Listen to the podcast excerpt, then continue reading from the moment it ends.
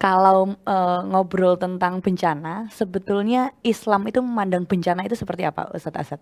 Tentu dibahas ya di dalam Islam itu terkait iya. bencana ini ya. Uh, saya anu ya, jadi saya menggunakan terminologi musibah dulu. Oh, musibah. Nah, ya, jadi gitu. Jadi bencana dalam pengertian musibah. Uh, salah satu ayat yang menggunakan kata musibah, jadi biar kita anu ya agak agak pas untuk memahaminya. Pertama, saya menggunakan terminologi yang disebut dengan musibah. Kata musibah digunakan dalam uh, surat Al-Baqarah ayat 155 kalau nggak salah ya Bu Intan ya. Uh, 155. Jadi wabashir sobrin aladina ida sobat musibah qalu inna lillahi wa inna ilaihi rojiun. Jadi uh, dan berikanlah kabar gembira kepada orang yang sabar aladina ida asobat hum musibah qalu inna lillahi wa inna ilaihi rojiun. Yaitu orang-orang yang apabila dia terkena musibah dia mengucapkan ya dengan kesungguhan hati sesungguhnya semua datang dari Allah dan akan kembali kepada Allah. Nah, ini uh, para pemirsa sekalian, ya, mengartikan artinya dengan dengan dengan demikian kata musibah itu sesuatu yang sesungguhnya sifatnya netral.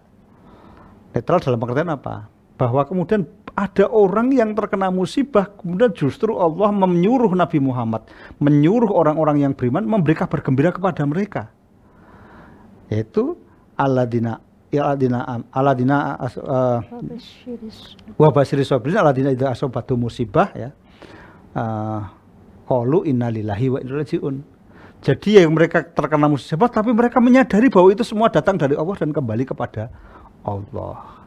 Nah, maka pemirsa sekalian uh, dan Mbak Ada ya. Jadi uh, kalau kita melihat penggunaan itu, maka musibah yang kemudian bisa diartikan sebagai bencana itu dalam konteks ini adalah sesuatu yang memang didatangkan Allah. Maka kemudian kalau kita kalau kita rujuk di ayat berikut uh, sebelumnya gitu walanabluwannakum bisai minal khaufi wal ju'i wa naqsim minal amwali wal anfusi was samarat wa basiris sabirin aladina ida asobatu musibah qalu inna lillahi rajiun. Jadi Allah itu memang mendatangkan ujian. Ujian kepada manusia ya. Jadi kalau selama masih menjadi manusia maka Allah akan tetap mendatangkan ujian jadi kalau mau tidak mau dapat ujian dari Allah ya sudah tidak jadi manusia saja gitu. Jadi selama menjadi manusia dia masih akan mendapatkan ujian Allah. Nah, nah kemudian siapa yang lulus ujian itu adalah orang-orang yang sabar. Ya, wabasir sobirin berikanlah kabar gembira kepada orang-orang yang sabar. Gitu. Jadi maka ya eh, terkait dengan sabar ini eh, terkait dengan bencana ini atau terkait dengan musibah ini yang pertama ini terkait dengan sesungguhnya adalah bahwa manusia memang didatangkan ujian oleh Allah. Dan sebagaimana ujian maka Allah akan eh, meningkatkan derajat orang yang telah melulus ujian. Ya sebagaimana orang kalau sekolah mendapatkan ujian Nah, kalau lulus dia akan naik tingkatnya gitu. Tapi kalau nggak lulus ya berarti ya tetap begitu. Udah nggak lulus, nggak lulus, nggak lulus terus, ya kemudian dia di, di, oh, dikeluarkan dari sekolah gitu kan. Nah, jadi yang pertama musibah dalam pengertian ini atau yang kemudian diartikan bencana di sini adalah bagian dari ujian Allah yang diberikan Allah. Yang kedua memang eh, terkait dengan yang disebut bencana yang atau yang diartikan bencana itu sebagaimana di dalam surat Ar-Rum ayat 41. Uh, Doharul fasadu uh, fil bari wal bahri bima kasabat aidin nasa. Telah nampak kerusakan di daratan dan di lautan bima kasabat aidinas yang disebabkan oleh olah tangan manusia. Jadi kerusakan-kerusakan ya yang kemudian akhirnya menjadi bencana itu itu adalah ulah tangan manusia dan Allah di dalam ayat itu juga kemudian menyampaikan pesan bahwa maka kemudian manusia di akan di uh, di apa ya di uh, supaya merasakan apa ya dengan dengan sesuatu yang nyata itu di, yang ditampakkan kerusakan itu maka manusia akan merasakan akibat ulahnya gitu. Nah, la'alahum uh, yar, anu yurjiun ya. Yarjiun, la'alahum yarjiun. Jadi la'alahum yarjiun yaitu agar mereka kembali kepada jalan yang benar. Jadi meskipun dalam tanda petik ini adalah akibat tanda anu akibat ulah tangan manusia dan Allah menampakkan itu sebagai bagian dari cara Allah mengingatkan manusia tapi bahwa itu dalam rangka agar kemudian Allah, manusia kembali kepada jalan yang benar. Nah, sehingga dengan demikian maka memahami bencana itu uh, pertama gitu ya memahami bencana itu pertama semua harus diingat bahwa itu semua datang dari Allah ya. Yang pertama adalah untuk menjadi ujian agar naik derajatnya. Yang kedua adalah kemudian mengingatkan kepada manusia agar mereka kembali kepada jalan yang benar itu nah terus kadangkala kemudian mengingatkannya dengan cara itu kemudian ada orang-orang yang terkena bencana dan kemudian langsung mengatakan bahwa kuna di sana itu banyak sekali kemaksiatan dan sebagainya. Itu dan sebagainya. Eh, hal-hal e, yang kemungkaran misalnya gitu. Nah kalau kita menggunakan dua ayat tadi ya surat al-baqarah dan surat ar-rum tadi maka sesungguhnya kita kembalikan. Ketika kita menghadapi bencana maka kemudian adalah sabar ya wabasir sobrin kita yang terkena bencana sabar. Kita yang melihat saudara kita terkena bencana, kita mengembirakan, memberikan mengajak-ngajak untuk sabar. Jangan menyedihkan dengan tuduhan-tuduhan yang wah kalau di sana banyak kemurahan kamu sekarang terlalu banyak melakukan kemungkaran dan sebagainya. Pertama orang terkena musibah kita ajak untuk atau kita gembirakan, kita ajak untuk bersabar. Nah, sehingga dengan demikian e, mereka kemudian uh, bisa mendapat seperti kabar gembira wabasir sobirin tadi. Selanjutnya uh, terkait dengan doharul fasadu fil bari wal bahri itu sesungguhnya ayat di mana kemudian kita diingatkan bahwa kerusakan-kerusakan itu pasti ada ulah tangan manusia. Nah sekarang kan tugas kita itu bukan dalam konteks menghakimi tetapi dalam konteks mencari yang doharul fasadu tadi yang tampak nyata kerusakannya itu.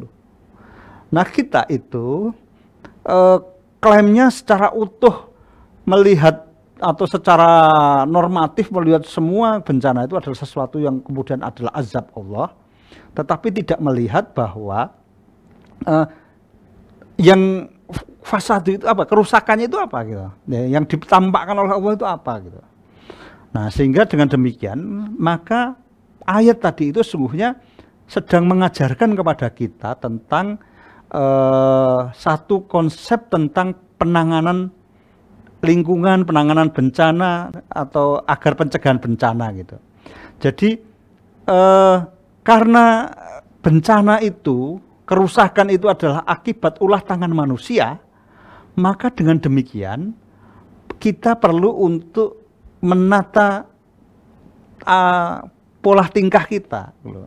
Jadi misalnya gini ya, uh, dengan ayat tadi pada masa itu kemudian orang-orang misalnya ya di Sumatera Barat membangun rumah karena di daerah Sumatera Barat itu adalah daerah yang uh, memang rawan gempa karena pertemuan dua lempeng ada di sana misalnya gitu maka kemudian kesadaran terhadap lingkungan yang demikian maka yang mereka bangun adalah rumah-rumah panggung sehingga ketika ada bencana maka kemudian tidak akan terjadi keruntuhan jadi sesuatu itu disebut bencana ketika suatu peristiwa itu mendatangkan kerusakan.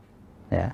Nah, kalau kemudian ah, misalnya ada gempa, terus kemudian kita sudah bisa mengantisipasi benca, gempa itu, maka tidak akan jadi bencana. Tidak ada rumah yang runtuh, tidak apalagi tidak ada korban jiwa gitu. Kenapa? Ya karena kemudian kita sudah membuat sebuah teknologi, misalnya rumah yang tahan gempa, misalnya gitu. Gitu. Jadi uh, ini bisa menjadi tidak terjadi bencana kalau kemudian kita mampu untuk memahami ayat itu sebagai bagian dari konsep pengelolaan uh, lingkungan, konsep konsep peng, peng, pengelolaan alam gitu.